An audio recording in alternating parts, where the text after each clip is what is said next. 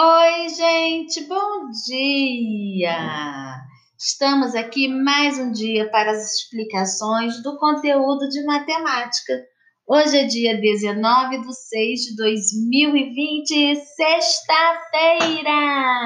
Estamos pertinho de um final de semana que a gente vai descansar, dar uma relaxadinha e na segunda-feira nós retornamos com mais atividades e mais estudos.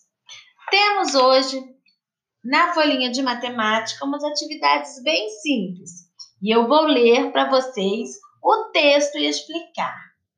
Primeiro texto. A girafa é um animal que tem mais de um metro de altura, podendo chegar até seis metros. Para as girafas, algo simples como beber água pode ser um pouco mais complicado elas precisam afastar bem as patas da frente, abaixar bem o pescoço, que possui cerca de 3 metros, e assim alcançar a água. Atividade número 1. Um. Imagine cada um desses animais e escreva no caderno se tem mais de um metro ou menos de um metro de altura. Eu coloquei a imagem de quatro animais: do gato, do camelo, do coelho e do leão. E vocês vão dizer para mim, o gato, ele tem mais de um metro de altura ou menos? Vai escrever gato e a resposta de vocês. O camelo, camelo e a resposta de vocês. Com o coelho a mesma coisa e com o leão a mesma coisa, combinado? Muito bem. Na atividade 2, vocês vão fazer assim. Já sabemos que o metro é a unidade de medida de comprimento. Com ele, podemos medir a largura ou a espessura de objetos. A altura de pessoas. Veja alguns objetos usados para medir. Aí eu coloquei a régua, a fita métrica e a trena, mas tem também outros instrumentos utilizados para medir, ok? Atividade. Complete as frases usando o nome dos objetos ao lado.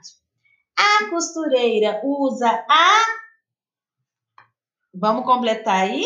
Para tirar as medidas da freguesa. Letra B. O aluno usa a na escola. Qual é o objeto que o aluno usa na escola para medir, para riscar? Tá aí do ladinho, tá bom, gente? E o terceiro, o pedreiro usa a e o metro. Fácil, fácil. Lembrando de colocar no caderno. Atividade 2, tracinho e as respostas. 3. Observe as imagens abaixo e faça uma lista escrevendo no seu caderno o nome dos objetos comprados por metro. E aí eu quero que você escreva para mim lá no seu caderno o que, que a gente compra por metro. Aí tem tecido, açúcar, barbante, álcool, vinagre, frutas, fita, leite, farinha, corda, suco, caju e pera. Então, as coisas que eu consigo comprar aqui por metro, vocês vão fazer a lista lá no caderninho de vocês. Se quiserem ilustrar, vai ficar lindinho. Atividade 4. Escreva as medidas dos lápis abaixo. E aí eu coloquei dois lápis e coloquei uma régua. Vamos prestar atenção no lápis A? Isso, no lápis A. Olha só, ele tem 8 centímetros. Está marcando no 8. Só que ele começa a medir no 2. Então, preste atenção quantos centímetros tem esse lápis.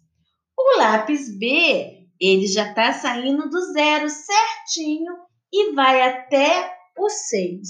Então, quantos centímetros tem? O lápis A e o lápis B. Então, estas são as atividades do dia de hoje. Façam com muita atenção, com muito capricho. Lembrando que o caderno tem que estar organizado, ok, meus amores? Então, um beijo no coração de vocês e até segunda-feira. Tchau!